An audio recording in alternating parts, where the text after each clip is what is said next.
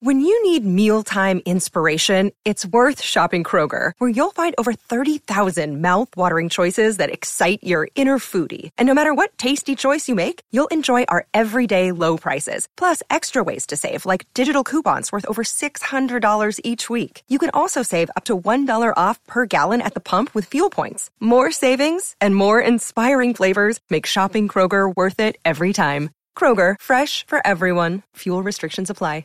Another day is here, and you're ready for it. What to wear? Check. Breakfast, lunch, and dinner? Check. Planning for what's next and how to save for it? That's where Bank of America can help. For your financial to-dos, Bank of America has experts ready to help get you closer to your goals. Get started at one of our local financial centers or 24-7 in our mobile banking app. Find a location near you at bankofamerica.com slash talk to us. What would you like the power to do? Mobile banking requires downloading the app and is only available for select devices. Message and data rates may apply. Bank of America and a member FDIC. Hey there, Mackey and Judd with Rami listeners. We're asking you to help us improve the listener experience of this show, whether it's segments, advertisements you hear, you name it, by going to skornorth.com, keyword MJR, and filling out a quick survey. You can help make the show better. Please help us cater this show and the ads to what you want. Skornorth.com, keyword MJR. And if you fill it out, Judd will give you an awkward bro hug next time he sees you. I promise. Mackey and Judd with Rami. A So- buffet of butt sweat. TCL is a proud sponsor of the SKOR North Studios. TCL, America's fastest growing TV brand. It's Mackey and Judd with Rami. With Rami. Well, when you play in the division, it's obviously very important. And then when you go on the road, uh, you'd love to be able to steal one. So, you know, those reasons right there are enough. But uh, the old cliche, they all count one, is true. And, uh, you know, we're trying to get them any way we can. So, uh, road division game would certainly be a great way to, to get one win. Football. Football, yeah! Football! Football! Yes, Ross and I were talking promotions. Ross down the hallway. This is the perfect fall football day today. It you really guys is. feel it in It's the a air? nice fall day. It's like Yeah. 58. There's a sun in the sky. That's still a thing. What's that I wasn't. thing- I wasn't what's sure that if that called was still a thing. The large orange ball in the sky. that's the Oh, sun. I was Judd. wondering about that all day. That's our source of light and heat. Honestly, like people talk about um, you know 75 degrees, 80 degrees and sunny is Oh, the this perfect is day it right here, man. This is the perfect This is day. it. 60ish, like 58, 60. 58 and sunny. Oh. Yes. And actually, actually, if the Twins game, uh, if they had advanced to the ALCS against Houston, and yesterday's game was postponed, it would be played on this glorious day outside, yeah. and we'd be so excited for it. Be amazing too. And I'm I'm so grateful no that need for a roof. No, well, who would want to? Who would want to put a roof on the day God gave us? and would I mean, be so how about grateful. a roof that retracts No. so that you No. could still No. have these crystal clear skies and sun? No, I mean, I need to see skyline. it's a thing. I don't need an You- air. I don't need. I don't need any of that. you can stuff. see skyline. No, you and by the can't. way, I No. walk my dog every weekend and see the skyline for free. Yeah. for free. I don't pay for a ticket. I don't drive downtown. Yeah, but you I don't, just but walk you're not my holding, dog. You're not holding the boomstick in your lap while looking at the skyline. I mean, I could. I could make a boomstick Or and take that with me. Have a little picnic. remnant spilled on your head. Yeah, there's that too. Yeah, at least I got a beer out of it though. So, you know, Yeah, 'cause you turned around and it's an easy intimidated the poor Yeah, guy. I did. I, I grabbed his throat. Actually, did I leave that part out? Yeah, you did, actually. Okay, I Yeah. stabbed him just a little bit. When's the trial? a little bit. so anyhow, hey, Carson Palmer was on Purple Daily today. Alex Boone and Matthew Coller talking to a long time and also a guy who has uh, has had a couple really interesting stops in his career and a couple different phases, but. Let's play a couple clips from. Let's let it, Carson Palmer had some stories to tell. He also talked about Kirk Cousins and also why quarterbacking is so hard in the NFL today. So I just want to kind of go through. We've got some sound bites that Jonathan cut up from the show, and if you missed it, it's awesome. If you're not listening to Alex Boone on Tuesdays and Thursdays with Matthew Coller, You should be. It's great stuff. Purple Daily, two to four o'clock, and also anywhere you find podcasts, Apple, Spotify, SKOR North app. But uh, this is Carson talking about guys like Kirk Cousins when people are criticizing you and you have a big contract and the walls are caving in and there's noise. How should you handle that? Well, it's it's one of those things that you hear guys say all the time that they don't they don't hear it. It's just it's impossible not to hear it, right? I mean, it's it's everywhere, especially during the football season, with all the different media outlets. You, you can't be completely unaffected by it. So there there's a little bit um, there's there's a little bit of an effect it can have on you if you're good at blocking it out. If you're not good at blocking it out, then you just don't make it, and and you don't play as long as Kirk Cousins has has been playing. So he's obviously um, you know, he's done a good job of not listening to all that noise and just trying to focus on his job. But the guys that, that can't take the criticism or it affects them too much just don't end up making it very long. Do you do you do you agree with Carson Palmer? Do you when you think of Kirk Cousins, do you think of a guy who's just great at blocking out the noise? No, not at all. Not really. I don't know him that well, but no, he doesn't seem like that type of dude. He talks too too much about the, the fact that he's oblivious to it for it to be real. Like if you are, then you don't. Then you're just like whatever. A guy who didn't care. I'm not thinking about that gal that, that, that I Yeah. texted with no response got- back. I'm not thinking about it at all. Yeah, I got dumped. I got dumped, but you know what? I'm fine. never I'm think just about it fine. at all. A lot of fish in that sea. I'm just going to be absolutely Yeah. fine. I'm going to move on day by day. I don't constantly smell her pillow at all. No. Okay, now that's now you crossed a Now you went now you crossed a Oh, What a threshold. weird, here. very Like, specific Yeah, you turn. went a little too far. If you'd like to talk about yourself now, we'll back off of the mics and allow I'm you still, to. still happily engaged. It's still happily Okay. engaged. Good. Uh-huh. Yeah. Happy for you. Uh, no, I don't. A- And a a guy who I thought did, I thought for for despite the fact he was certainly not what we would consider a great quarterback, I thought Case Keenum was sort of a poster child of a guy who didn't care. Like nothing affected him. Zimmer would rip him, he'd be like, okay, whatever. He didn't respond to it. He literally he had been through so much that it just bounced off Case. With Kirk, I feel he, he absorbs. You don't walk by a media member after a win in Washington and say, you like that, you like that, unless you're acutely aware of what those people have been saying about you. No, I, I will. uh, So I, I mostly agree. I think I think he definitely hears stuff. I think he was lying when he said, "I mean, you guys uh, trying to write stories about me using that comment about uh, Zach Brown. Zach Brown. Like I didn't even know it existed. Like, no, man, it was probably You taped knew. to your mirror. Yeah. but I don't always think that's a bad thing. I mean, Tom Brady has been living for 20 years off of not being drafted in the first whatever 150 picks. Dude, right? Michael Jordan would look for stuff. Like Jeff Van Gundy criticized Michael Jordan for going out and drinking and gambling the night before a playoff game, and he used that as motivation to go Who go doesn't out. do that? I mean, come on.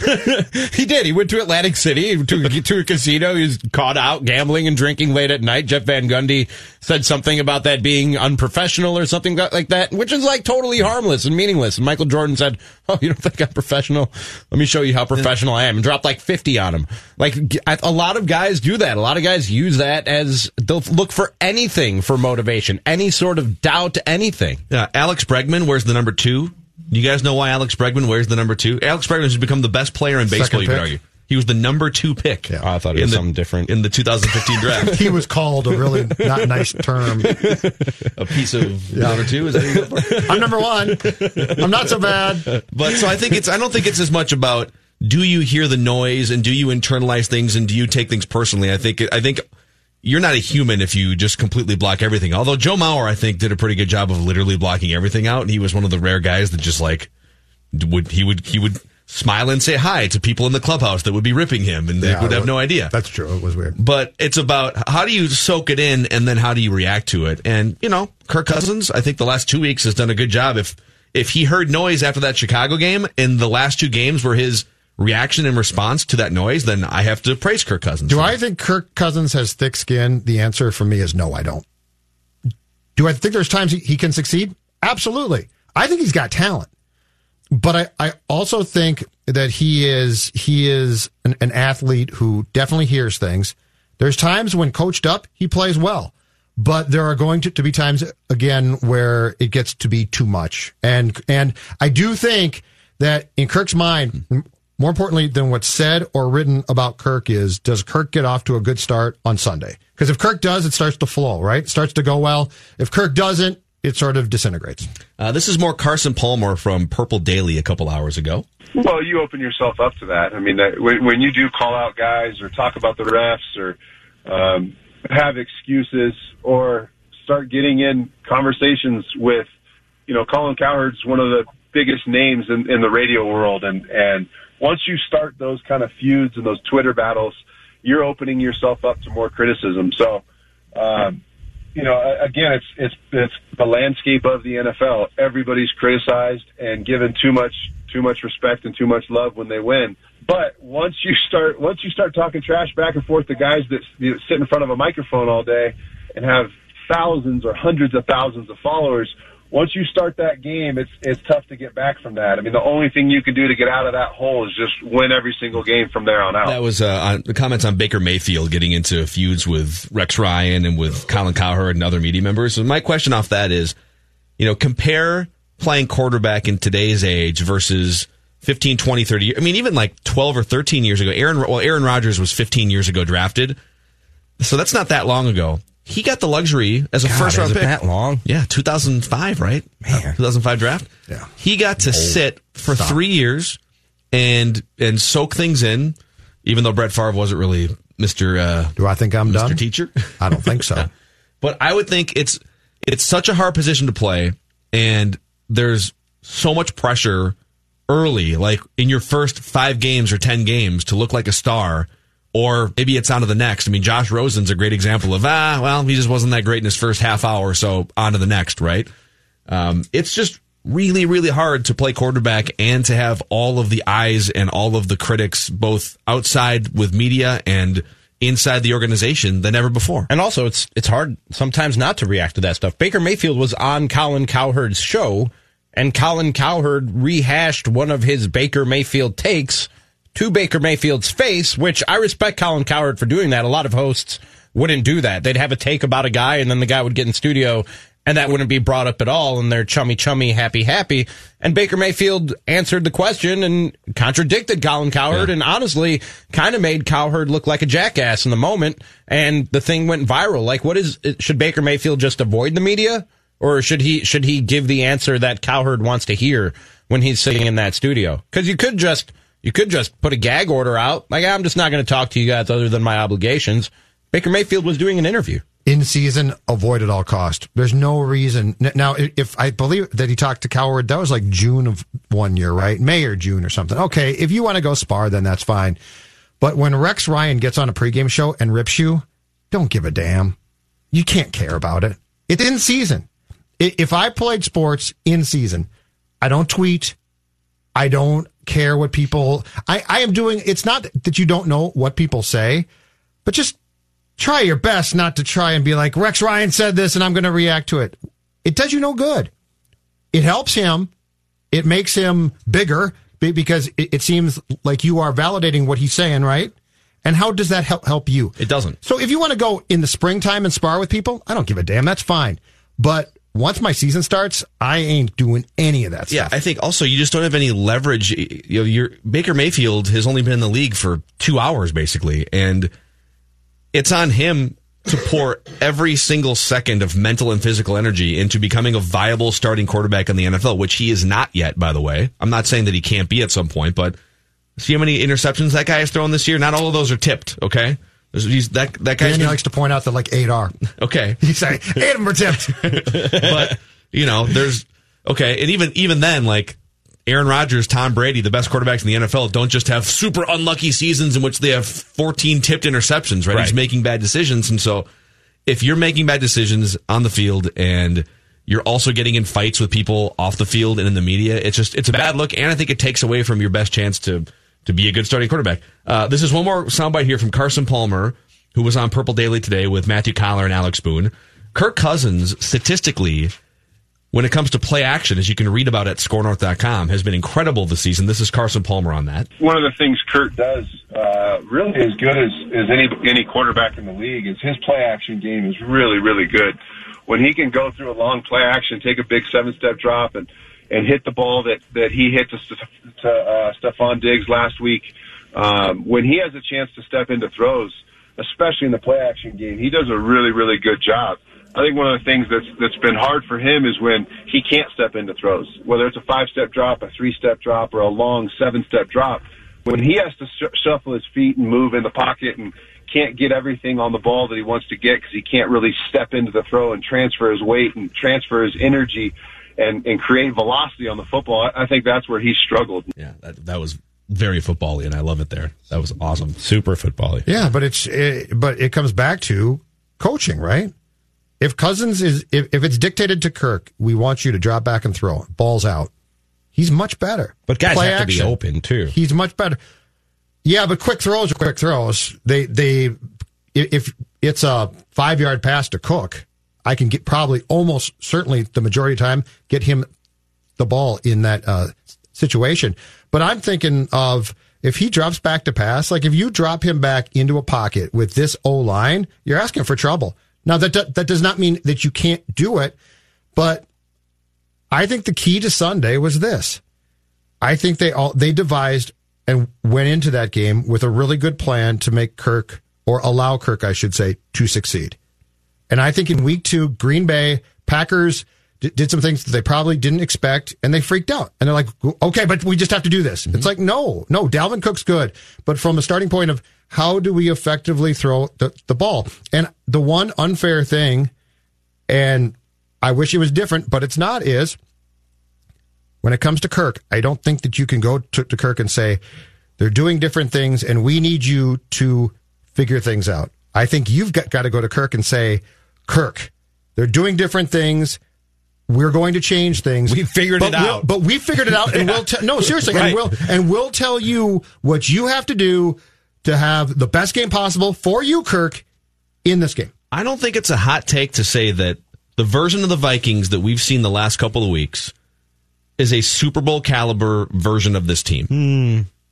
They weren't facing good enough competition for me to say that. Yeah, but they but look what they did to the competition. I got to I got to see them smoked. I got to see them do this against a better defense. and I'm not saying But they're on the right track. In week two, I felt, I felt, and Chicago, I felt coaching wise. So for one second, forget Kirk. Week two and four, I felt that coaching wise, offensively, they were not on that track or even close to it, and probably, probably not on a playoff track in those two games. To Well, me, and let me just clarify that there's not every team can do what the Vikings did to Philadelphia, and not every team can. I know the Giants aren't a great team, but the Vikings went in and just destroyed a team on the road the week before last. I'm just saying at their peak, and I think we can all agree that that game against the Eagles that was that was the peak performance of the Vikings this season. They just they steamrolled a team that's going to be in the mix to win nine or ten games and and maybe even win that division.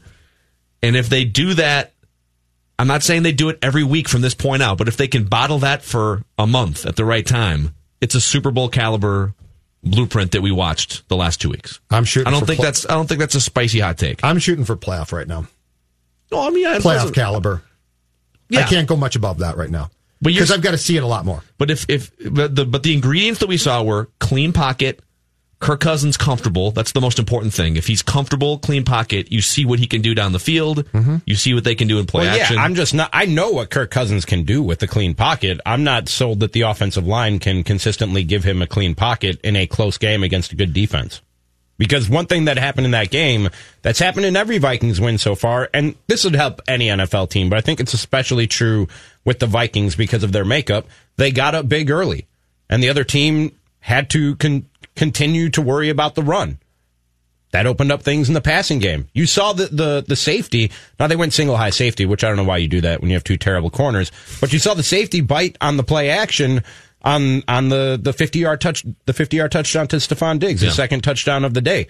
I want to see them going against a good pass rush that is actually rushing the quarterback, that has their ears pinned back and is going after the quarterback. Honestly, the offensive line was more of a question to me than Kirk Cousins when the season started. I know what Kirk Cousins is. He's a li- at, at best, he's a little bit better than what you got out of him last year. And to get that, you need a good offensive line.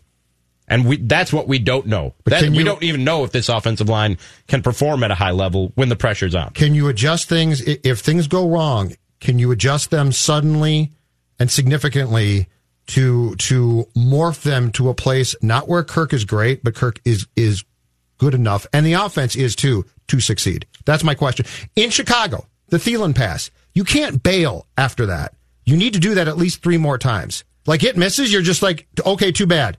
But we need to, and I'm not saying that all- of a sudden you got guys uh, going deep constantly, but you need to do it two or three more times th- throughout the course of that, that game. And it was if it didn't work and they sort of went, oh my God, it didn't work. I mean, Chicago's a good defense.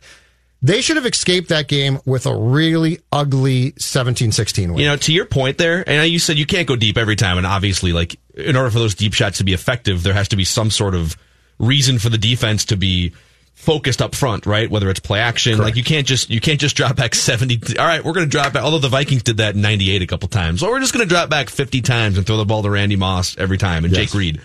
Uh, but the, the Vikings so far this season defensively, it, I mean, it's, it's 16 points, it's 20 points. They're not allowing a lot of points.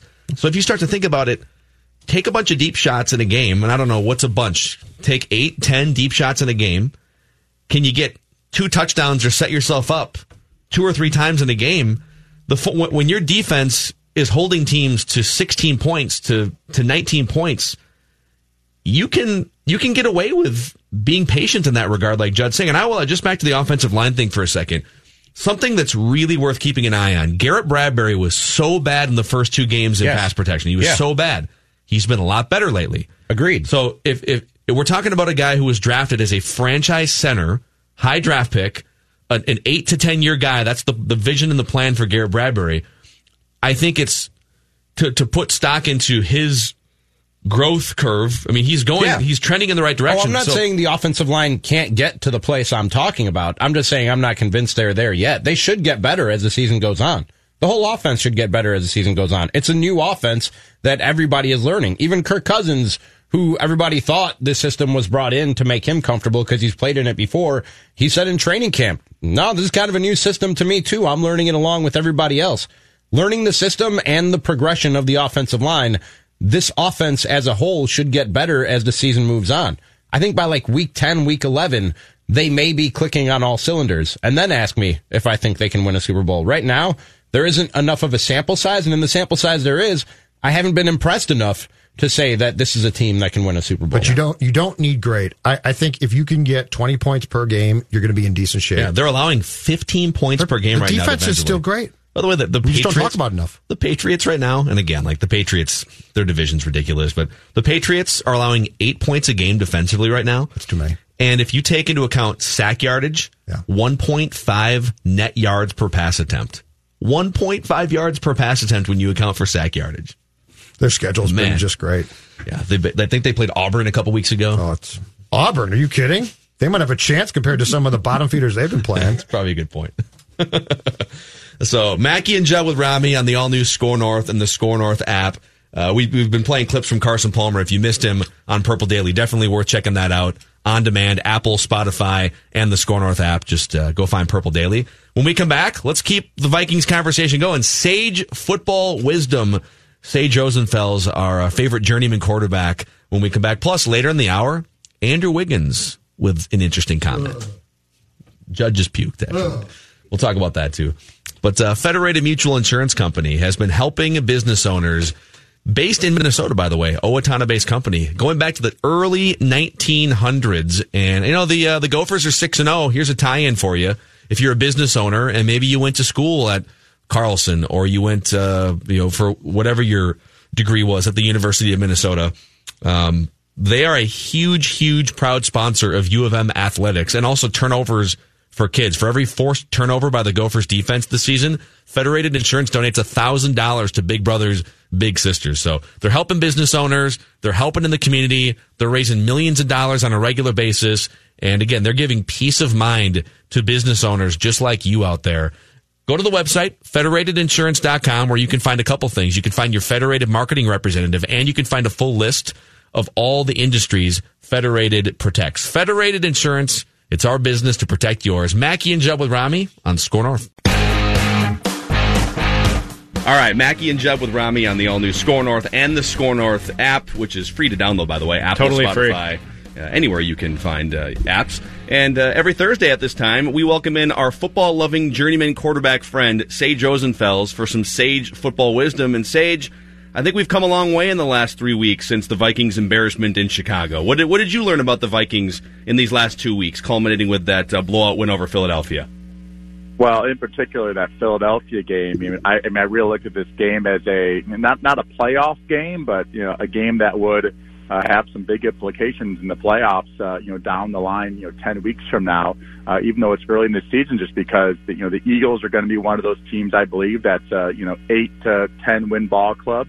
Uh, they're going to be in the mix, and so it wasn't just a, a victory for the Vikings, but to to defeat another team uh, that has a good chance of making the playoffs as well is almost like two wins, and so that was huge. I, I think we, we saw the sort of the best of the Vikings on Sunday. That's about as good as Kirk Cousins will play. The offensive line was fantastic, both in run in the running game uh, and in pass protection, and obviously the defense was outstanding. And so if they play like that, you know, this is sort of the, the vision of Spielman, the vision of Mike Zimmer, uh, when the Vikings are at their best. If they can play like that, they will be uh, somebody that will be really tough to beat when it comes playoff time. So, Sage, what things did you see in that game in particular that can be kept up too? Because the game plan was, I thought, great obviously the quarterback played on in that game great, but what things did you see now that are, are transferable, especially on offense, uh, to other games against good defenses? Well, interesting enough, you know that team was averaging uh, giving up only 63 yards rushing going into the game, and the Vikings ran for about 120, so they pretty much doubled uh, what the Eagles have been giving up uh, so far this year. Now, it's interesting as they play the Lions this week, the Lions are giving up about 130, 140 yards a game on the ground. So, I mean, it, looks like the Vikings should be able to run, you know, wild on this team. But I got to think the Lions uh, and future teams are going to say, you know, we're not going to lose by Dalvin Cook, who, by the way, is leading the NFL at six yards per touch, whether it's a catch uh, or a rush. He is leading the NFL right now. So I got to think teams are going to say, if if we're going to lose to the Vikings, it's because Kirk Cousins, you know, somehow beats us. And and if that's you know Kirk and and Adam Thielen and Stefon Diggs, they got to be extremely happy. I mean, the Vikings saw a ton of great coverages last week for throwing the football and and the offense, and, and with that offensive line, they took advantage of that. So, uh, you know, that is uh, that is to me sort of the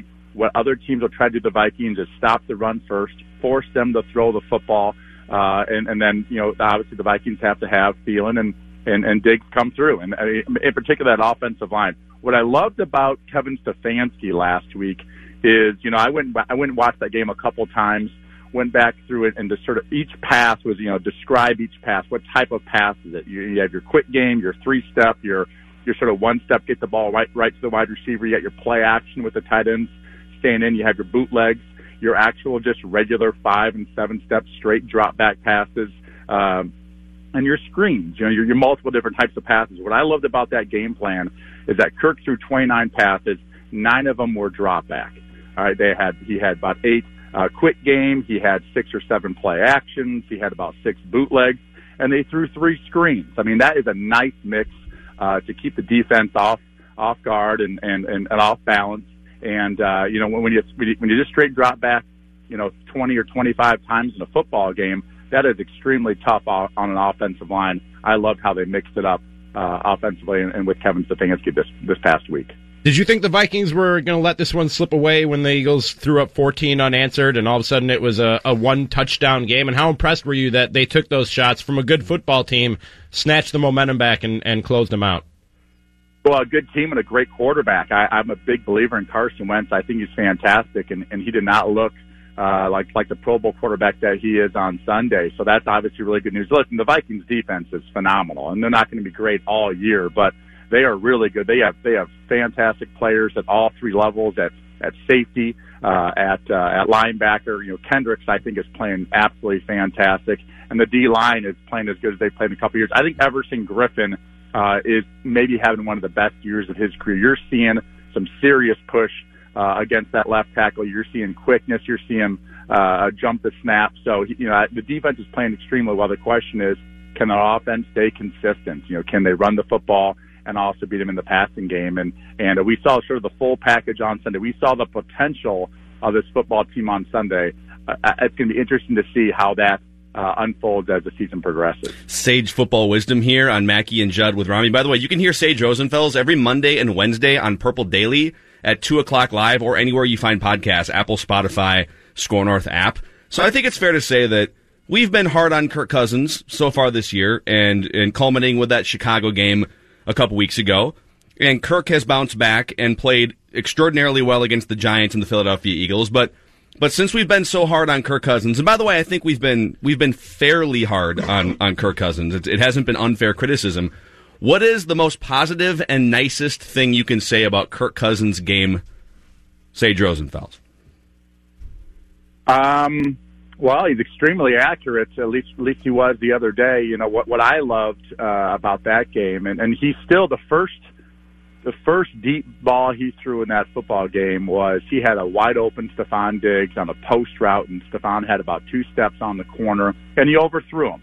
Uh, and we saw that in the Bears game early on. He overthrew Adam Thielen and and sort of set the tone for the rest of the game. I loved how Kirk fought back and he hitting those deep balls and it was extremely accurate on them. And, you and they ended up being big scores in the football game. So I, uh, I, I think it's great that we're seeing some resiliency out of him.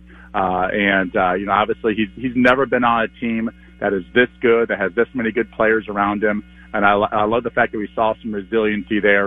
Uh, and we saw that sort of, uh, you know, Kirk Cousins, uh, you know, sort of going to the depths of his gut uh, and trying to come back after he knew he had some bad games early in the season. That this team needs him, and he has responded very well the last two weeks. Okay, Sage, you're a very smart guy, so help me out. How do we begin to even within a semblance fix officiating right now? Because what we saw in that Lions Packers game was a joke. And, and if that was a one off, one game thing, I'd be like, you know, that's too bad, but there's a lot of games and blah, blah, blah. But the last week, Sage, um, Chiefs, Texans, Packers, Lions, Seahawks, Browns, and we can go through every week three or four games that, that are adversely impacted by the one thing that almost should never happen, and that's officiating. Well, you, you know who we should blame for all of this?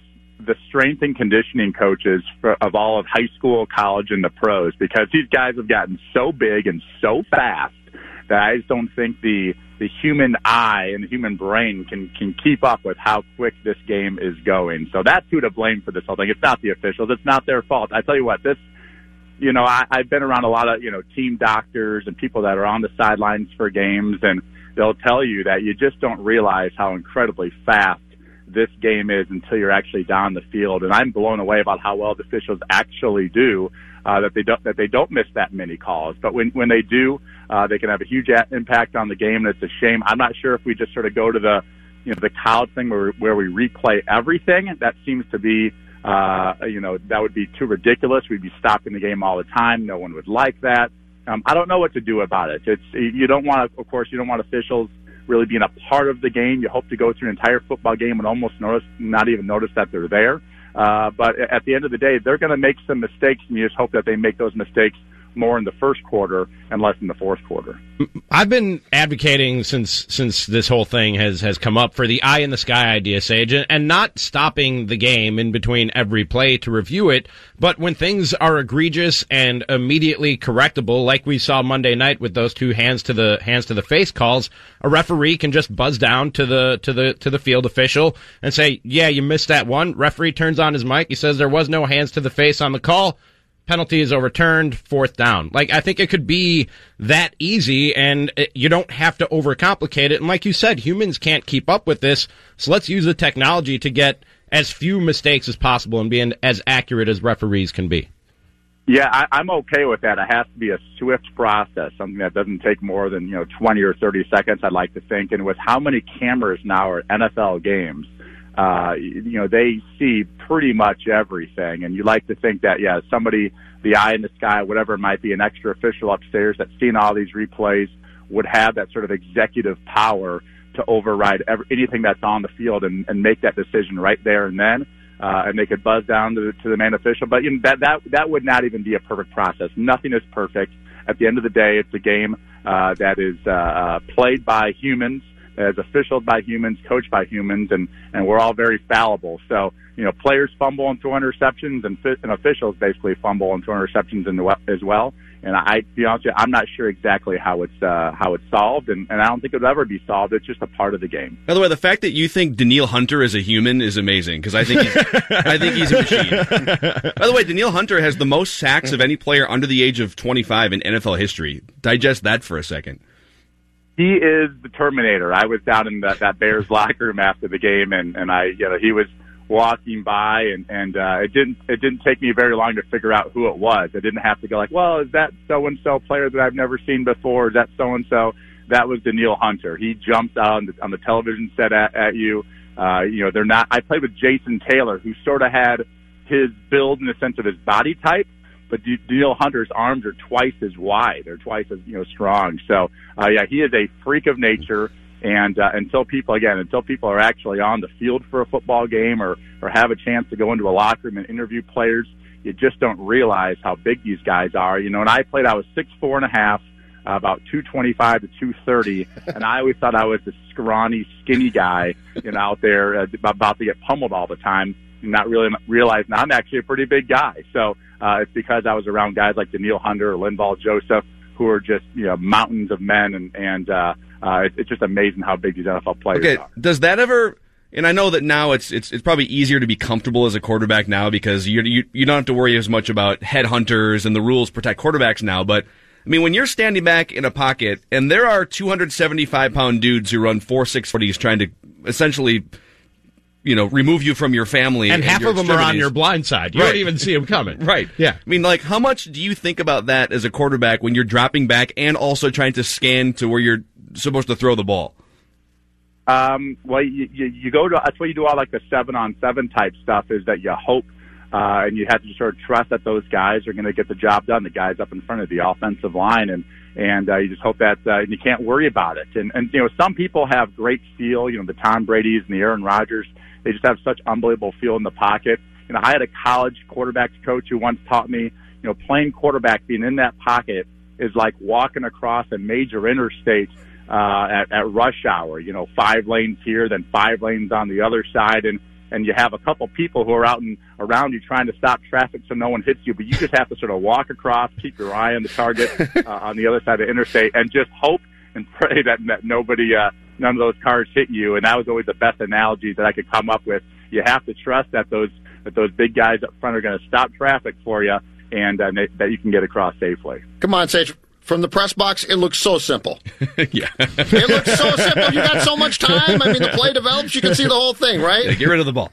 Yeah, yeah, yeah. Wait, That, that's that's the amazing thing is, of course, you know, when you watch games, TV just does not do the game justice. It doesn't do hockey justice either. You know, real life uh, watching the game is, is, is so much better, and uh, it, it's amazing as a quarterback. You stand amongst these four, five, six guys trying to kill you, but you're, you're not even trying to pay attention to them. You're trying to look downfield, read the coverages, and, and find the open receiver. Uh, I always looked at it as that you know the football in my hands was like a hot potato. Who wants this thing? Who wants that? the ball because we're not going to get anywhere closer to the goal line uh, the longer that ball is in my hands. And I tell you what, we saw a little bit uh, with Kirk Cousins um, on uh, on Sunday. We, he was getting the ball out quick, and I, I think that offensive line uh, was probably very appreciative of that. And uh, and they did a great job protecting him, only giving up one sack uh, in his 29 attempts. Right on. Sage Rosenfels, that's Sage Football Wisdom here on Mackey and Judd with Rami. And again, you can find Sage every Monday and Wednesday on Purple Daily with Matthew Coller, 2 o'clock live or anywhere you find your favorite podcast. So, all right, we'll talk again next week, Sage. All right, guys, sounds great. All right, before we come back and talk about some brash comments from Andrew Wiggins, Minnesota United opens up the MLS Cup playoffs this Sunday at Allianz Field against the LA Galaxy, and SKOR North is looking to send you to a game. We want to send you to that playoff game. Here's how you can enter. Just have the SKOR North app, download it for free in the Google Play or Apple stores, be registered, and then enter through listener rewards for your chance to win a pair of tickets to this Sunday's first ever playoff game at Allianz Field. You can also hear that game right here on SKOR North on 1500 skornorth.com and the SKOR North app with pregame beginning at 7 o'clock. Uh, let's come back and uh, hear from Andrew Wiggins, or at least read some quotes that are interesting. Mackey and Jeb with Rami. Jonathan here with this hour's SKOR North download. SKOR North has already run contests for up to $50,000 in cash, and we're regularly giving away tickets to local games, gift cards to local restaurants, and much, much more. But in order to reap these rewards, you must have the SKOR North app available for free in the Apple or Google Play stores. And if you missed it somehow earlier today, Carson Palmer joined Purple Daily and discussed, among other things, how Kirk Cousins blocks out the noise. Well, it's, one of those things that you hear guys say all the time that they don't they don't hear it. It's just it's impossible not to hear it, right? I mean, it's it's everywhere, especially during the football season, with all the different media outlets. You, you can't be completely unaffected by it. So there, there's a little bit um, there's there's a little bit of an effect it can have on you if you're good at blocking it out. If you're not good at blocking it out, then you just don't make it, and and you don't play as long as Kirk Cousins has has been playing. So he's obviously um, you know, he's done a good job of not listening to all that noise and just trying to focus on his job. But the guys that, that can't take the criticism or it affects them too much just don't end up making it very long. That whole interview available on the Purple Daily feed over at anywhere you find your podcast. That's been your SKOR North download. Now back to Mackey and Judd with Rami. All right, thank you, Jonathan. All right, Judd, you got the quotes in front of you, right? Yeah, I got him. My guy. My guy, Andrew Your Wiggins. guy. Yeah, he's your wow. guy. This is My a, guy. That happened fast. This transformation that's happened between you and That's Wiggy. amazing. I'm just saying, Andrew Wiggins, Did he only slip one a place to go this season. Did he slip Up, a up, up. hundy under the table when you went to a media day for that interview? Oh, I, I, I need more than a hundred to flip my Andrew Wiggins stand. That guy's got as much money as he has, and you're going to say all he has to do is slip you a slip a hundred. Listen, I've had four 100K? years of build Yeah, right. four years of build up being critical of Andrew Wiggins, and you think a one hundred dollar bill is going to sway me? Huh? Your transformation on him is really it's probably going to take though. more for you to give up all your credibility. it was two hundred. Okay, no, it- it's two hundred thousand dollars is my guess. That's what it was. At least one hundred fifty thousand. All right, so the, story came out uh, today. ESPN did their um, top 100 NBA players, of course, going into the season because why not? It's a good talker. Guess who's not on that list? Andrew Wiggins. Yeah. Guess who ran to Wiggy to ask him about him not being on their list? ESPN. It's genius. So we don't think you're that good. What do you think? so we Talk about not being that Yeah, good. we, we don't think you're one of the top one hundred players. Do you disagree? We don't. We What do you- think you're a complete bust. Do you think that, that you're a bust, or just talk about that? To which he said, uh, and I believe the Wolves, if I'm not mistaken, play tonight against uh, the Bucks. Is that correct? They do in Milwaukee. To which Wiggy said, "I don't r- really look at that too much. Top 100 or not top 100. There's not 100 players better than me, so it doesn't matter what people think. Everyone is entitled to their own opinion. My job is to come out here and hoop, and that's what I'm going to do." All right. Everything about that is great. My guy, okay? That's your my guy. I was going to say you. guy that's you your run guy. with this. You take this. Yeah, okay. So, there better not be a butt here. That's your guy. well, let's build up here. Let's. So this is the, the the second part of his quote. Just read the quote again, if you could, Jed. He says, I don't r- really look at that too much. Top 100 or not. There's not 100 players. I like the first part of that. Don't look at it. Just Yeah, block out the outside. I noise. don't look That's at right. it, but because you asked me, Yeah. because you didn't rank me, Yeah. I'm answering. He continued on to say, there's not 100 players better than me, so it doesn't matter what people think. Everyone is entitled to their own opinion. Hmm. My job is to come out here and hoop, and that's what I'm going to do. Yeah, come out there, go out there, hoop, hoop it up. Don't take the long twos. But uh, objectively, he very much is not one of the top 100 players in the NBA. He's just not. My guy, I gotta, I gotta check my guy here for a second, okay? Because um, this I need gonna- to. I need to have the list of the top hundred. Is there? Where is this? ESPN. ESPN.com. can you read the front page. read the last like 15 just out of curiosity? I have to find the whole list. the- like, the this is a is separate easy. story from that. Because the the top is obviously easy. It's the Giannis's of the world. It's LeBron Sure. James and Kevin Durant, etc. and you don't think Wiggy, your guy, is is in a class with them? He is your well, guy. he's he's certainly not in a class with them. okay. All You know, maybe after this year, we'll All right, see. Okay. Uh, Your guy. But the bottom of the the bottom of the list would be intriguing. But here here's some objectivity. I'm just going to give you a bunch of different ways you could measure where a player would rank in the NBA. Just a bunch of different flavors. Some advanced analytics and some normal, you know, back of the basketball card stats. Player efficiency rating. He was 140th last year. So outside the top 100. Win shares. That basically ranks players based on how many wins did you contribute to your team's total. It's a it's an analytically driven metric, obviously. 340th in win shares last year out of like 450 players, something like that. They basically said he was replaceable. Okay. Yeah. You know what, Judd? Stop looking for the list. He's not top 100. No, you're not, you're not no, top 100 he's with not. metrics like that. I don't even need to know Well, the here's names. a few more. Okay, field goal percentage. All right, But here, I got it right here. 120 qualified shooters in the NBA last year. 120 qualified. He was 114th in field goal percentage and 118th out of 120 in effective field goal percentage, which takes into account your efficiency and context. Uh, how about rebounds and assists? Okay, rebounds and assists per game. 90th in rebounds per game. Hey. and 95th in assists per Hey, game. All he's right? top 100 rebound and assist guy. There That's it what is. he meant. He's a top Guess 100 first? rebounder and assist guy. Guess who's first on this list? Number one, n- numero uno on this list The best player in the world right now. right now. Giannis. Yep, Yeah. Really? he's number one. Kawhi is two. LeBron is three. That's not. I don't think that's too shocking. I just thought in the age of the three pointer, that's the one hole in Giannis's game. Harden is four. Anthony Davis is five. Steph Curry is six. Where's Cat? Uh, Embiid is 14th? eight. Uh, I will keep going. Damian Lillard. Uh, Paul George is ten. So that's the top ten. Um, hold on, I, got- I got to keep going now because of course they reading break it up. glasses on. Reading No, glasses. they The break it up got into tens too because they break it up in, into tens because why wouldn't those extra clicks, why wouldn't clickety, you when you can get click, click, click. what type of what type of self-serving website tries to You get should start breaking your columns up into like every paragraph is a page, like I'm not going to tempt people not to read by that much. Okay, it's already a struggle on a daily basis. Do it like those really, really shady websites. We've talked about it before on in other news where like if you want to see the rest of the story, I hate that. You have to click to the next page that has 82 ads on it. Uh, Here, here's the before you get to the Cat the is- cat ranking. Cat oh, is 18. He's 18th. Okay, top 20 player with some room to grow. Yes.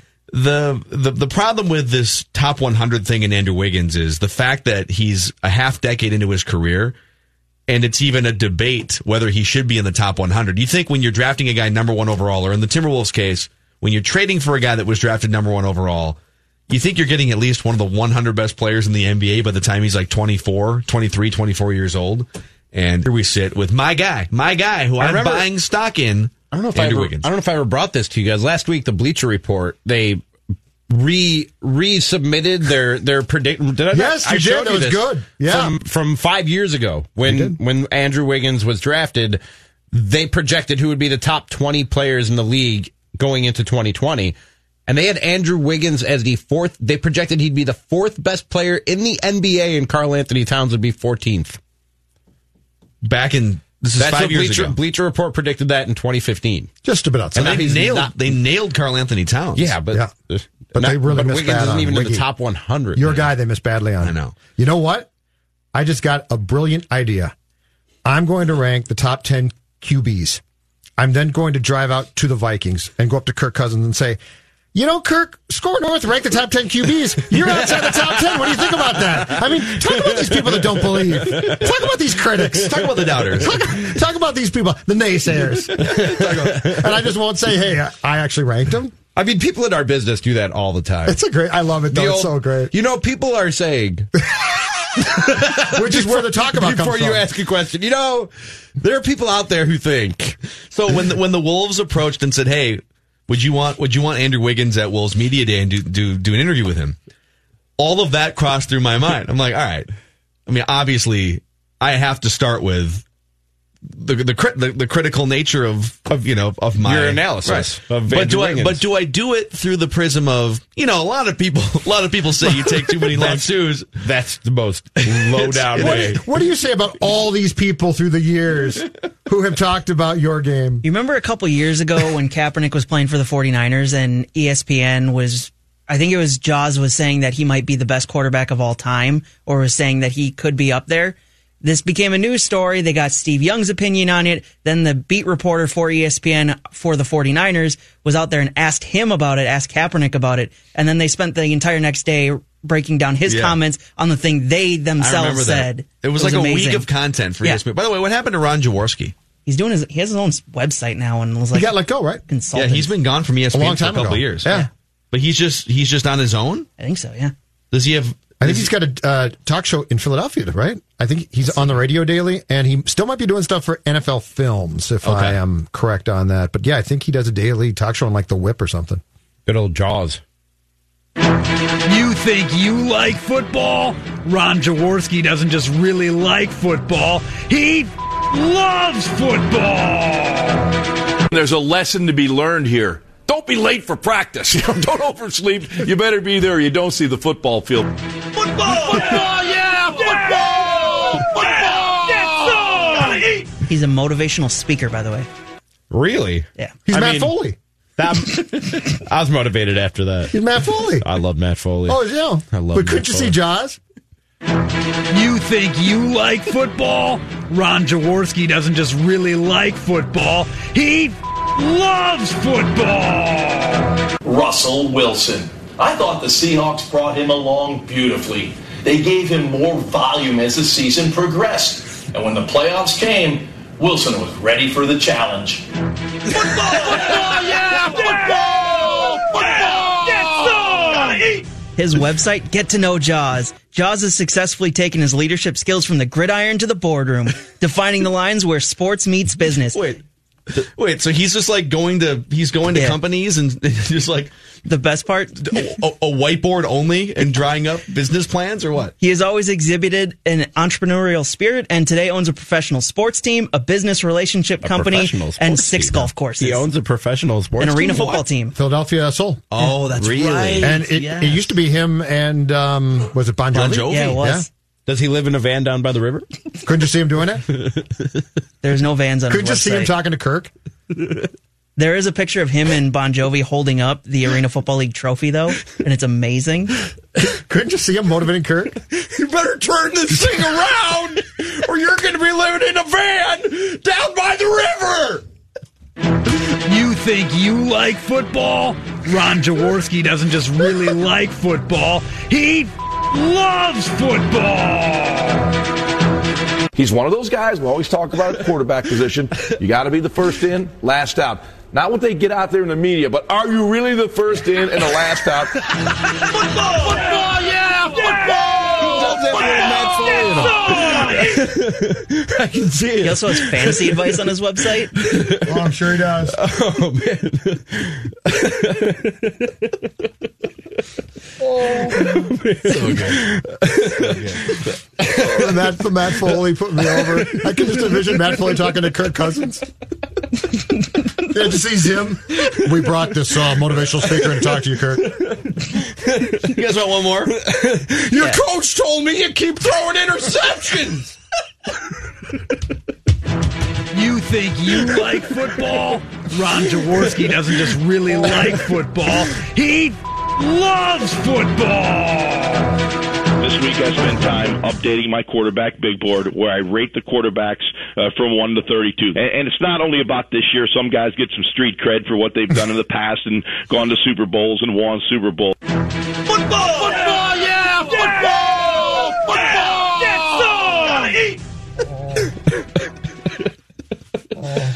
Oh my god! I think Jayson Stark is going to join us when we come back. God. He's been traveling all day. We need help. Let's see what happens.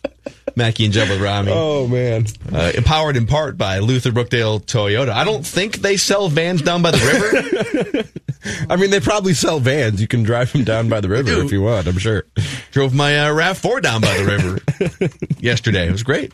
Today's a beautiful day to drive down by the river. Well, Lottie freaking da! Just make sure that your tires are safe if you're driving down by the river. You know, that uh that winter time period's coming up. You want to make sure that you have all the necessary tire traction when you're driving down by the river, which is frozen in the wintertime. Uh, you can buy any three tires on any Toyota and get the fourth one for just a dollar. And you can also get a battery inspection. Uh, they just want to make sure that you're safe. I have definitely enjoyed the 2019 RAV4 XLE on a couple road trips already in these last couple months. So stop in and experience the same great service and the same great people that I have been for a long time and my family going back to the 1980s. Luther Brookdale Toyota 694 in Brooklyn Boulevard. I don't respect anyone's baseball acumen. TCL is a proud sponsor of the SKOR North Studios. TCL, America's fastest growing TV brand. It's Mackey and Judd with Rami. With Rami.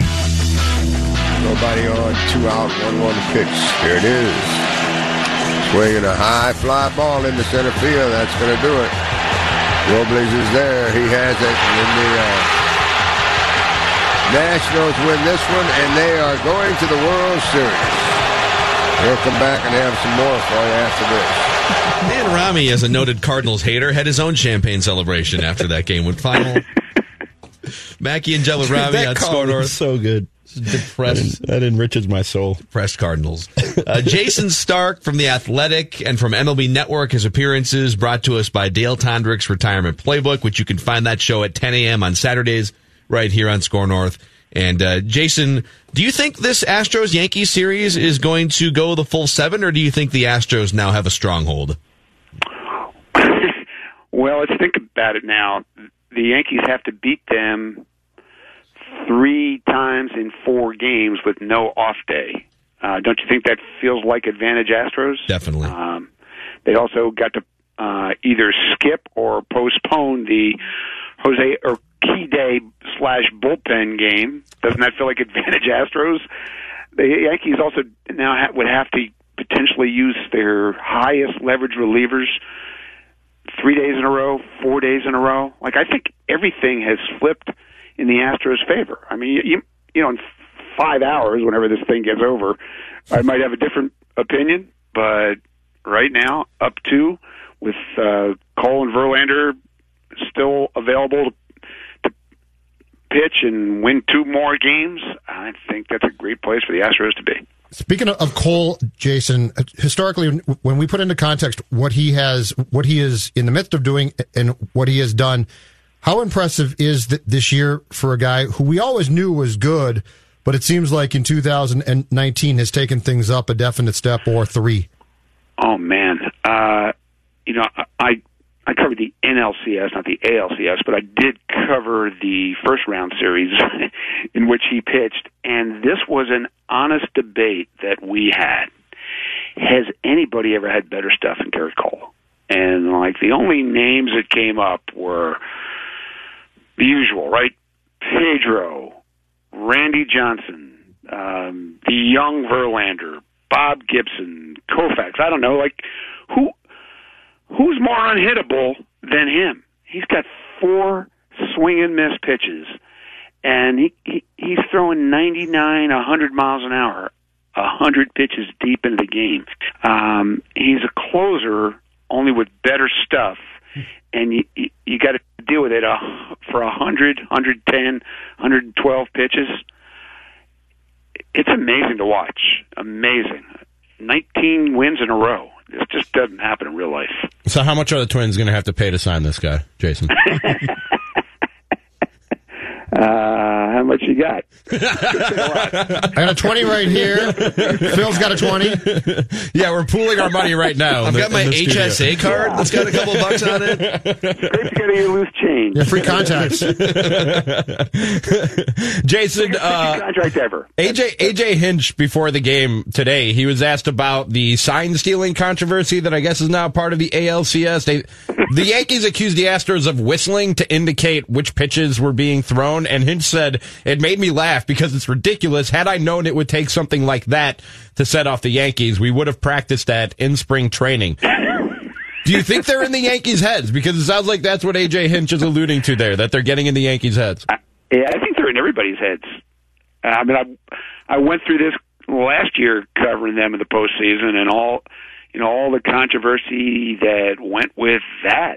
Uh, the, the the the mysterious figure next to the dugout in Fenway, and um, I you know I heard conspiracy theories of like every possible conspiracy theory, including the fact that remember they had that big hill in their ballpark in center field, right? So they tore down the hill, removed the hill, and there's a big sports bar out there now, right behind their bullpen. And what do sports bars have?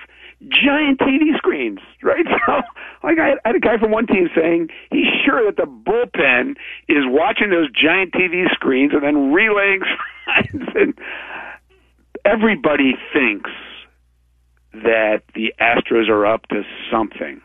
And you know what? Good chance they're right. Yeah. And you know what? Hats off, I guess. Do we do we care a lot, Jason? That's my question. Well, everybody's everybody's trying to do this, right? And baseball has, you know, it's had to take some much stronger measures to try to prevent it. Yeah. But it, it's getting to be a huge topic in the sport because there are so many cameras in every ballpark now between the TV cameras and all the cameras that teams are using for super slow mo uh, mechanical uh, analysis of everything that everybody does. They, you know, teams now need to have an, a full accounting of every video camera they have in their stadium, what it's used for, uh, who's getting to uh, view it, and it, we, it hasn't stopped us from Whistlegate. Yeah. Uh, Jayson Stark, weekly guest on the show during baseball season and uh, World Series, and also all of the ALCS and NLCS games can be heard right here on SKOR North AM 1500. So Clayton Kershaw's postseason ERA after the latest uh, failure here a few days ago last week, his postseason ERA is now two full runs higher than his regular season ERA. How how do you put into context his career? I mean, how do you do you? I mean, how do you do you separate the two? What do you do? Yeah, I mean, we you know we debated this on our uh, Starkville podcast this week because I don't know how you could not.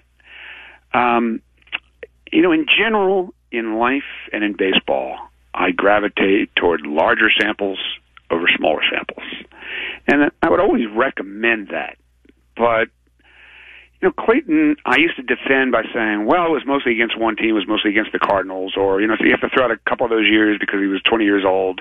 Uh, eh, but now he's up to 158 postseason innings. So it's hard to dismiss this. On the other hand, he's still one of the greatest pitchers of modern times. Uh, you know, he had 10 consecutive seasons where his ERA was in the twos or lower. Ten in a row. Since the since earned runs became an official stat, nobody had ever done that. Uh, last time I was on MLB Network, I had them look this up. He had 194 consecutive starts where his ERA over that span, we're talking about seven years, was under two. And so he's a Hall of Famer. He's a first ballot Hall of Famer. But the October stuff means he can't possibly be a unanimous Hall of Famer, right? Because that's part of his permanent record. Exactly. Cards, Nats. Impressed by the Nats or more disappointed in the Cardinals?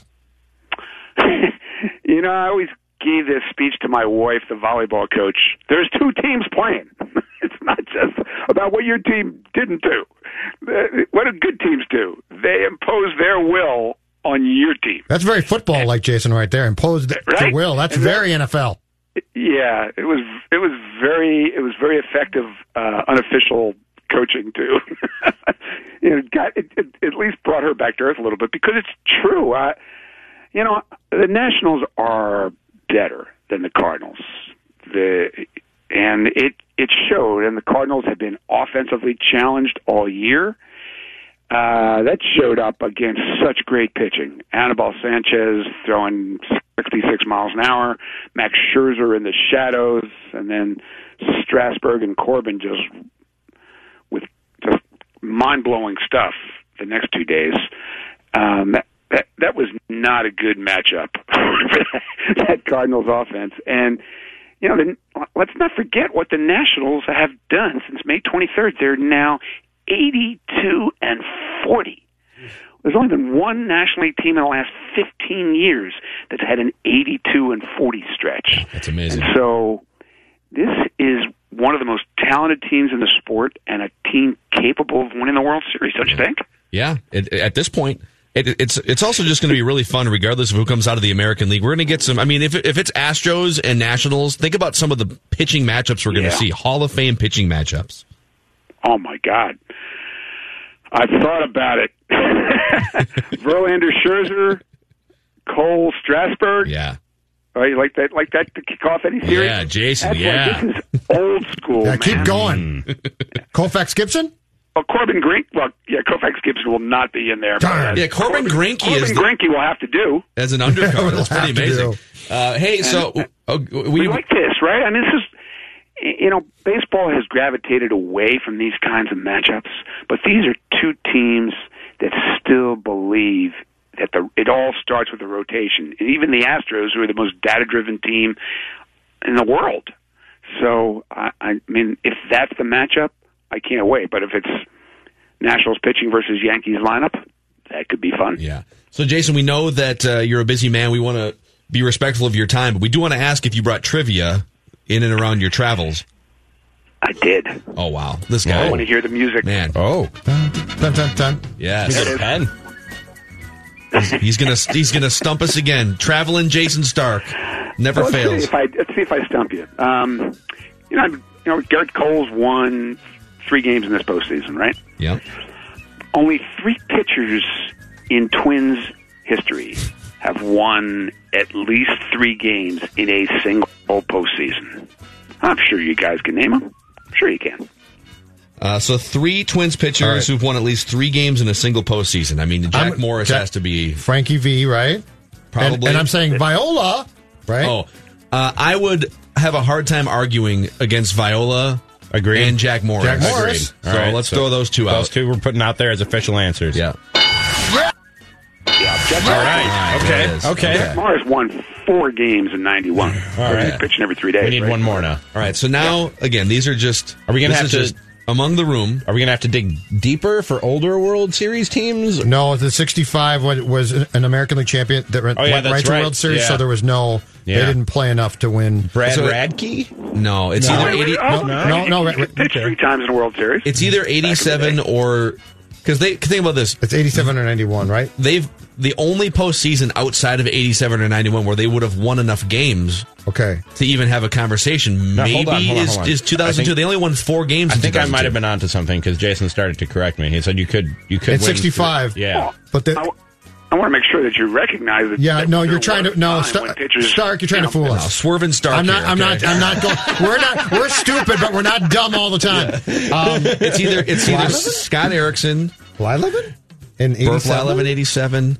Ooh. ALCS and World Blyleven's- Series. Blyleven. Blyleven's a good answer. It's either it's either Scott Erickson or Burt Blyleven. I would think. And Erickson was Erickson was hurt by the '91 postseason. He pitched because they they pitched him begrudgingly in that World Series.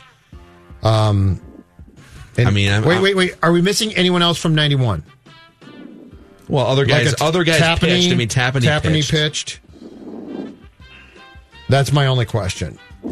I'm going to go to let, let's let, let's put our money on. All right, again, this is for the room, the Hall of Famer, mm-hmm. Burt Blyleven's Burt Hall of Famer. I'm going to say Burt Blyleven. One of the great broadcasters of all time. Okay, all Yeah, right, we're going to circle Burt, Burt Blyleven. Blyleven here. Burt Blyleven.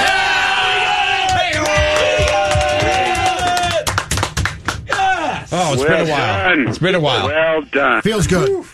Is that the first one of the year? no, it's been And a while. here's the thing it's is, not the it's the first, first of one the, of the year. year. No, No, it's, it's not the the first second- of the year, but second or third. It's at least the second. been a Jonathan said it's the first. No, I think it's One a, No, we- too. Chris, Robbie and I Are we won. counting all those ones where you just kept giving answers until you got it right? No, no, no, no. I thought I we. think this is I thought the first got, one that they've gotten without And here's one the thing, though.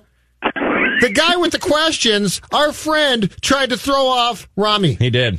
He almost got me too. I'm glad you guys. He's like the Astros. I'm glad you guys pulled me. He's out. like the Astros. yeah, He's already I- the best player I in the mean- game, and he's trying to screw with us. Was I, wa- I- was I wrong? I like just because there were no there was no LCS Stating facts. didn't mean he couldn't win three games. That used to happen. But Rami almost bit, and it was really sad to watch.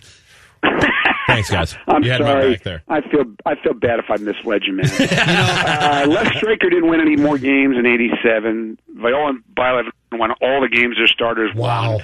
The only other starter who won a game in '91 besides Jack Morris was Kevin Tapani. Okay, Because they Yeah, didn't win on starting the pitchers. road in that World Series either.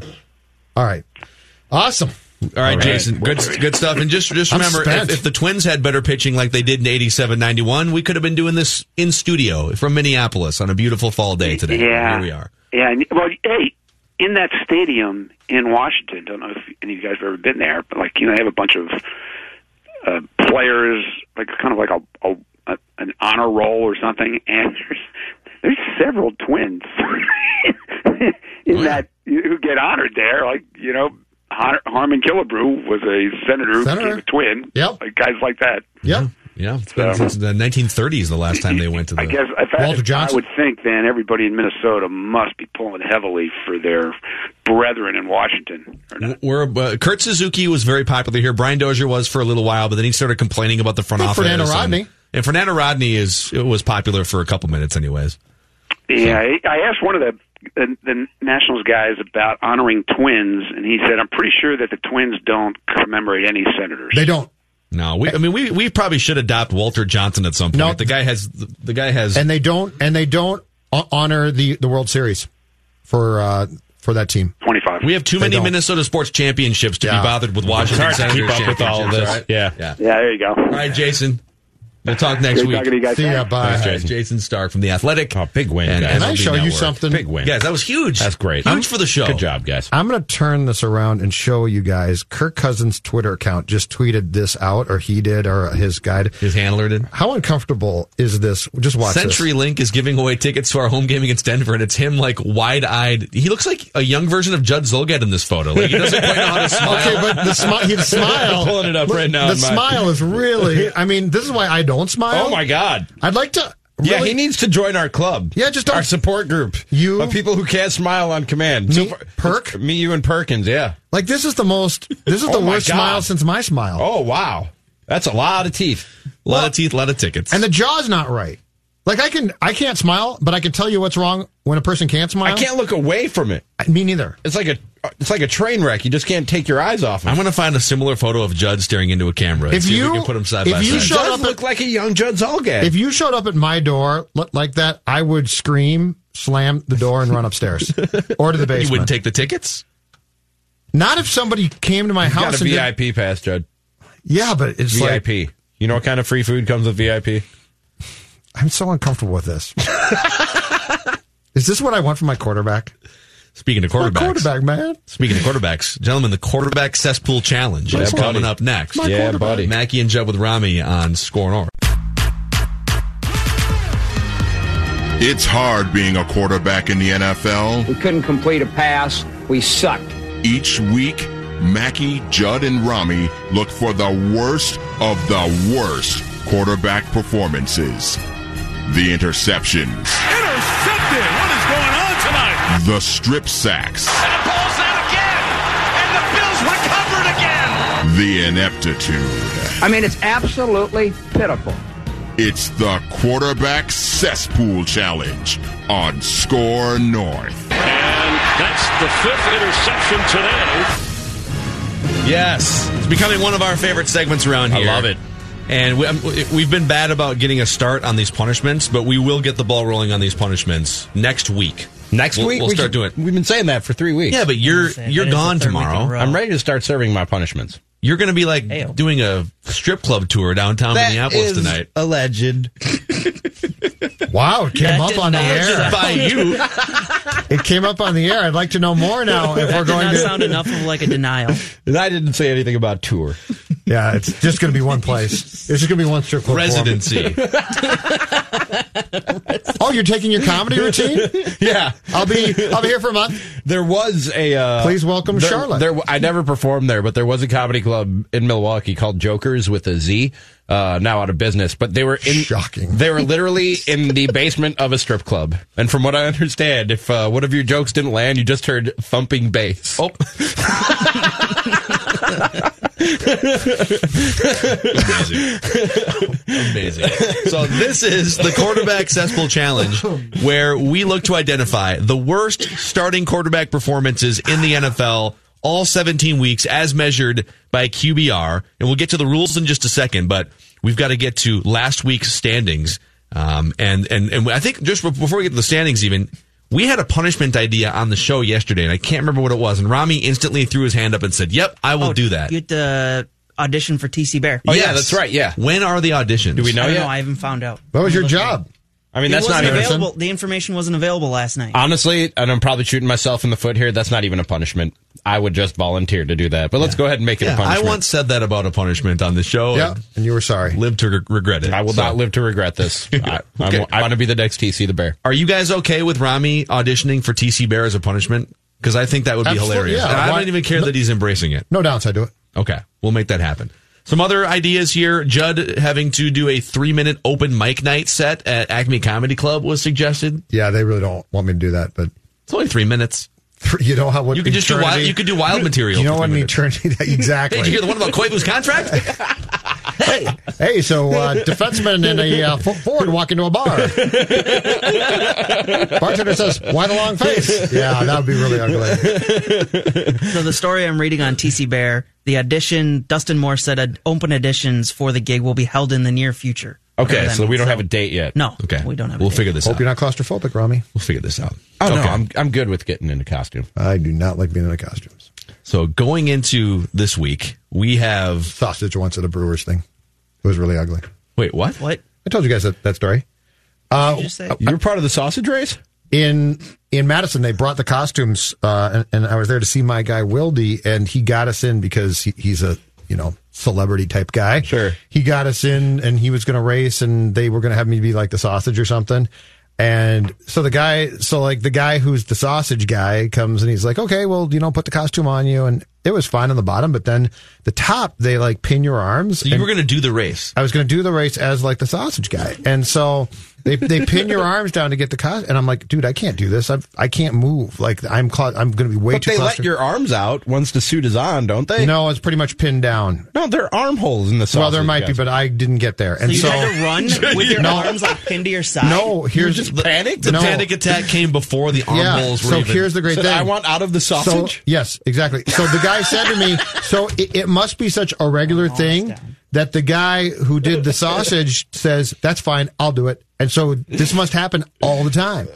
And so he like put the costume on and ran. I'm like, I can't do that. It's like, I can't be that pinned down. I can't do that. Uh, I'm way too claustrophobic. Is this one of your life's regrets? No, it's, I was very happy. No, because I stood firm. I'm like, I'm not doing it. Stood firm. I'm not doing it. I was, I was not going to be sausage. No pun intended. This is all drop worthy. No, I did. I stood completely firm and I said, I'm not doing, I'm not going to be the sausage. I'm not, I can't. And so the guy's like, that's fine. I was panicked though. I was in a blind panic. I was cousins at Soldier Field. Like I know how cousins feels. I was Couldn't com- resist, could you? I was couldn't. no, but I know how he feels. Do you know what, what it feels like to be put Oh, in. So in a saying- position in which you don't belong? Judd is equating in which you're going to fail. Judd's equating Khalil Mack running at full speed With the sausage costume. about to rip your head off. Yes. To having to do the sausage race at Miller Park. His Yes. arms pinned to his sides. In both situations, you're putting a human being in a position that they don't belong. I can't believe you panicked before you even put your arms out of the hole. Oh, I went, no, I utterly panicked. I was like, I can't breathe. I just all I had to do was like, get your arms out of the hole. You know what? That's fine. That's fine. what do you say about all these naysayers who say you couldn't do the sausage race? Okay, would you ever do what's the one they have at Target Field where you dress up as Bullseye, the target guy? Yeah, I don't think those are as confining. Okay. I don't know we that do for sure. Judd doing that race as a punishment. Can we all do it? Actually, that would be show. hilarious. That'd be fun. Race each other. That'd be great. Yeah. Okay, we'll do the. Uh, tar- I'm going to put this on the list. I don't Target think they're confining. I'm not positive of that, though. race thing. I don't know that for sure. So uh, here's what we have for standings so far this season. The goal is to identify the worst starting quarterbacks in the NFL. So if you identify a quarterback that performed fairly well, you lose for the week. Of all the f- the four quarterbacks we predict each week, uh, if you predict the one with the best QBR, then you lose. And so far this season, Jonathan, Judd, and Rami are all tied with two losses apiece. And Jonathan has three wins to Judge two wins to Rami's one win. I'm the only one that doesn't have a win or a loss. I finished either second or third out of four in all of the weeks so far. You're more consistent than the quarterbacks we're choosing. I guess. You're like the wild for years and years. You just sort of stink, but you're not awful. I'm Kirk Cousins. Yeah, you are. You're 500. Like Yeah, right, kind of right in the middle. you're right. You are Kirk Cousins. I'm eight and eight. I'm the Kirk Cousins of the quarterback cesspool You challenge. are. Congratulations. So uh, la- last week, you're not good. You're not bad. You're La- just me. last week, uh, let's start at the bottom here. Jonathan, you said Andy Dalton, and usually Andy Dalton's a really Yeah. good pick, but Andy Dalton Usually finished so. with a 59 QBR on a scale of uh, one to 100, and uh, good enough to finish last year. Uh, who's Devlin Hodges?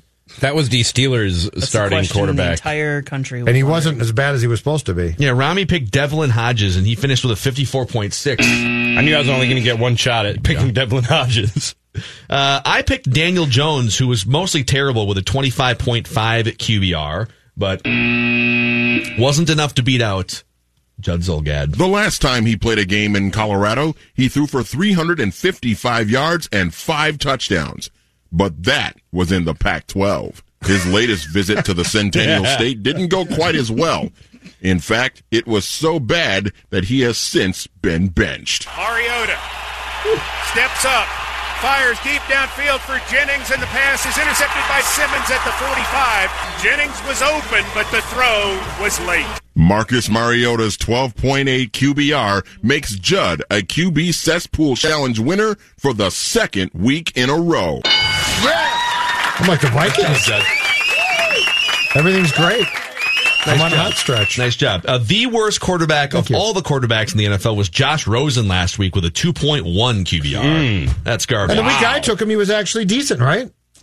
Uh, yeah, he was. Uh, he was not a train wreck. He was. He was 52.7 the week that you took him. So Just so above average. This is week seven of the quarterback cesspool challenge. And correct me if I'm wrong, Jonathan, but I believe the order of picks is Jonathan, Rami, Phil, Judd. Yep, that's correct. All right. So let's fire it up. And Jonathan gets his pick again. NFL Films music. We all have to pick different quarterbacks, and we can't pick quarterbacks that we have picked so far this Right. season. So if you have already picked Fitzmagic, you can't pick Fitzmagic again. Jonathan. Well, I've picked this team's quarterback against the team they're playing before already, but thankfully that quarterback was the third string in this on that team in that day. So this time I'm choosing the first string, Sam Darnold, going up against the Patriots at home, but on Monday Night Football. All right. Sam Darnold. Sam Darnold off the board. Rami Um, Makloff. I know you sent us the list of quarterbacks who we've taken in the past last week. I never looked at that email. Have I taken Ryan Fitzpatrick? No. You have not. I have You have not. not. Give me Ryan Fitzpatrick today against the Buffalo Bills. He's terrible. The Dolphins don't care about football. And the Bills are actually an okay football team. Actually, maybe a good football team. Good defensively. Yeah. They're pretty good. Yeah. Yeah. All right.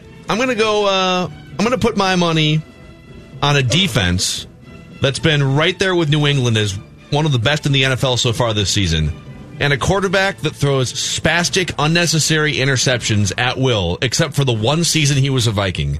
Case Keenum is my guy for Week Seven. Mm. That's a good pick. Mm. You okay? That was going to be my pick. I was hoping to get him through.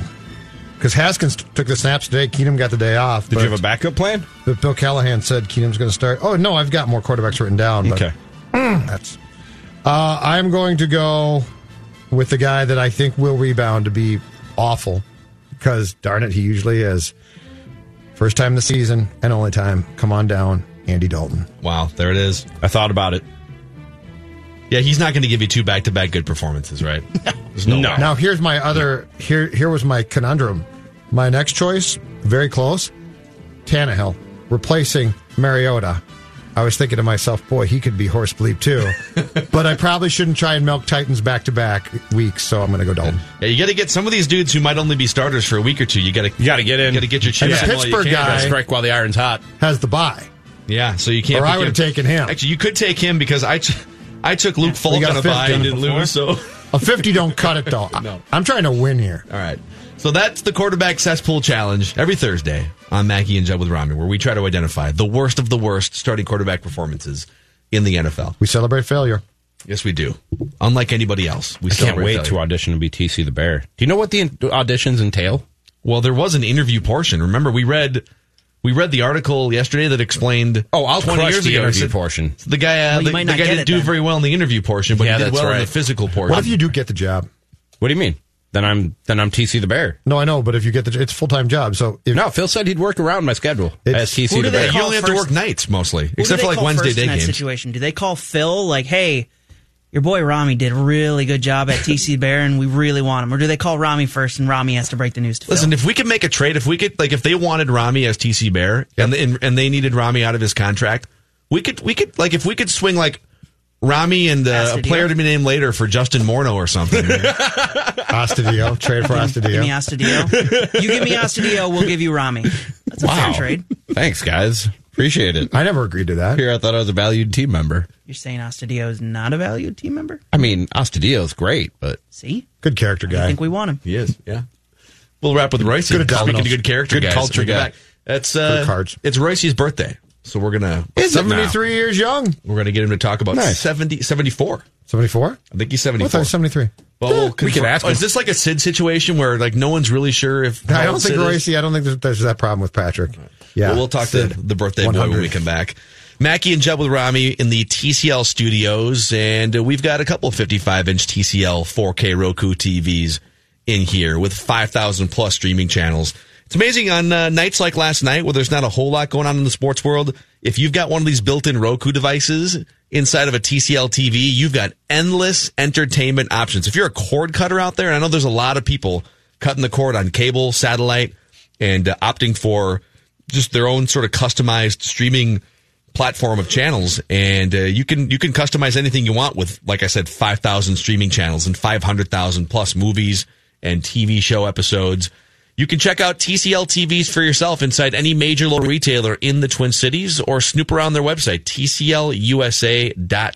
Mackey and Judd with Rami from the TCL studios. Jonathan here with the SKOR North download brought to you by the 2020 Choice Bank Minnesota Golf Show. You can join Dan Tarr, Callum Williams, Kyndra de St. Aubin, Jamie Watson, and myself this Sunday for Minnesota United playoff action as they host the LA Galaxy in the first round of the 2019 MLS Cup playoffs from Allianz Field. Pregame at 7 p.m. with kick at 7.30 right here on SKOR North on AM 1500, skornorth.com, and the free SKOR North mobile app. And if you missed it earlier today, Carson Palmer joined Purple Daily to talk, amongst other things, about amongst among other things, Kirk Cousins in the play action game. One of the things Kurt does uh, really as good as, as any any quarterback in the league is his play action game is really really good. When he can go through a long play action, take a big seven step drop, and and hit the ball that that he hit to, to uh, Stefon Diggs last week. Um, when he has a chance to step into throws, especially in the play action game, he does a really really good job. I think one of the things that's that's been hard for him is when he can't step into throws, whether it's a five step drop, a three step drop, or a long seven step drop. When he has to shuffle his feet and move in the pocket and can't get everything on the ball that he wants to get because he can't really step into the throw and transfer his weight and transfer his energy and, and create velocity on the football. I, think that's where he struggled.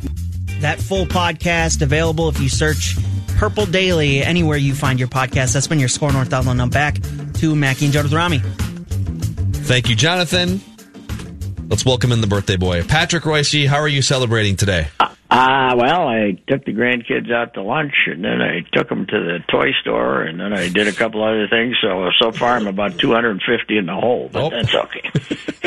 I was going to ask you what they got you at the toy store, but I guess it was the other way around. it didn't work out your, that way. Your tweet last night was one of my favorite of all time because only you could, could tweet. I was feeling loggy eight or nine years ago, considering retirement, but then, but then what changed it? My grandkids and Twitter. yes. Only you could tie the grandkids and Twitter t- together and offend nobody, and I knew exactly what you meant. That's right. That's right. Twitter has invigorated me. It's it has. fantastic. Yeah, except I do uh, drive people crazy if they don't properly turn their phone off, and I get up to do what guys my age do at three in the morning and then tweet for an hour. They they don't like that because it, it goes beep beep beep or whatever the hell it does and wakes you up. But anyway, anyway, it's been a great invention. There's no doubt about it. Yeah. Uh, so, so, but that's that's about it. Yeah, we're uh, we're kind of uh, that's. I'm going to watch some ball tonight, and uh, they're playing right. We don't have rain again, do we? No, I think they're playing. Yeah. Okay. Jayson Stark right, just so called if in. you were uh, if you were uh, our guy uh, AJ Hinch, you just go right now with everybody. Pitch Cole on short short rest in Game Six if you need him, and uh, then and hope you get it over with by then. Uh, what what are you going to do? I mean, I'm not messing. Ar- I'm not messing around with with anyone other than my best pitchers against that lineup. Yeah, I'm not, I'm not yeah, bringing out true. whatever the Astros equivalent of Randy Dobnak is. He's not Yeah. starting a game in the next four days. Yeah. So well, and on you know you could get to a point where on uh, you know on uh, the game seven if they got there that you don't have a starter, but you know that's you know maybe Verlander two and somebody else. You know Verlander as far as he can give you on short short rest. I don't know what it'd be, but uh, they should finish him off. I would think this would be a break for them that they don't have to uh, pitch. Uh, I don't know who is their fourth. I don't even know that kid. Right? Uh, they got uh, somebody that hasn't been that good. So yeah, go for it. Greinke, boy, you know when you see Greinke now though, it, he's fine, but uh, he you know he can't be mentioned in the same breath as those other two guys. No. Verlander and Cole. That's he's, he's trying to slop you slop you to death right now. I'm trying to find the name of the the number four starter for the Houston looking it up, Astros. Does anyone like?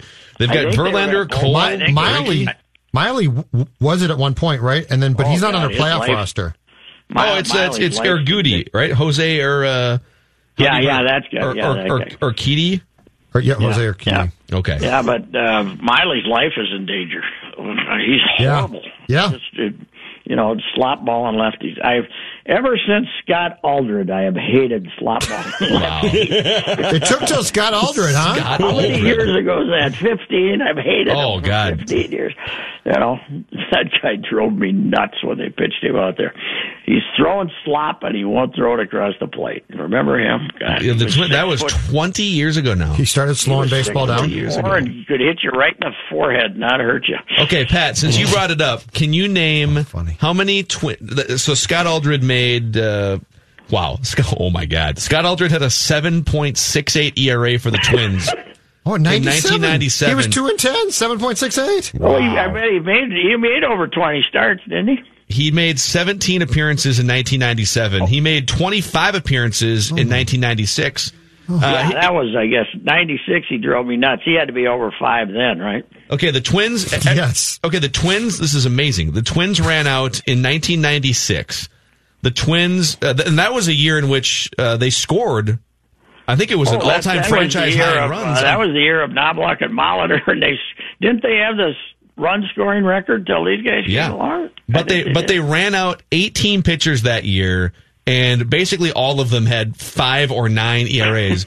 How many how many of those 18 pitchers from 1996, those crappy pitchers, can you name? Go. Oh man, I can't. I, who was the ace? He doesn't want to, Phil. Brad Radke was It's the, the man's ace. birthday. Was it Frankie Rodriguez? Was he there? Was he pitching? Yeah. Yeah, oh, yeah. Yeah.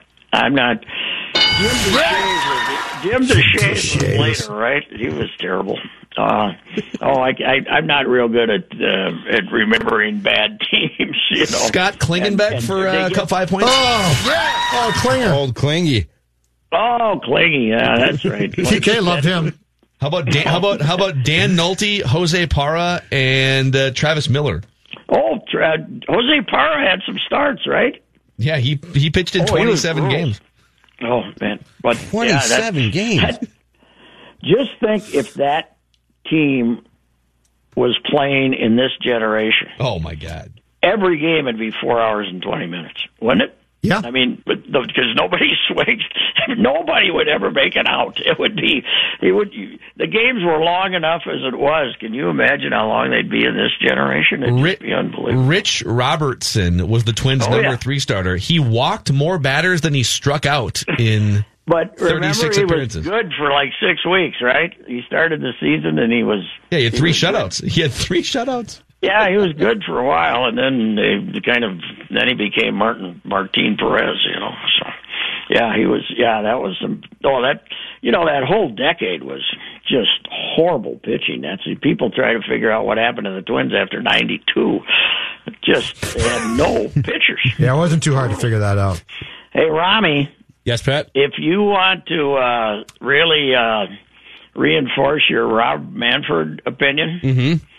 Watch on Netflix bio uh, this uh, this kind of humorous documentary Oh, on Screwball. biogenesis. Uh, it's called Screwball. Yeah, I've been meaning to watch that. It's in my queue.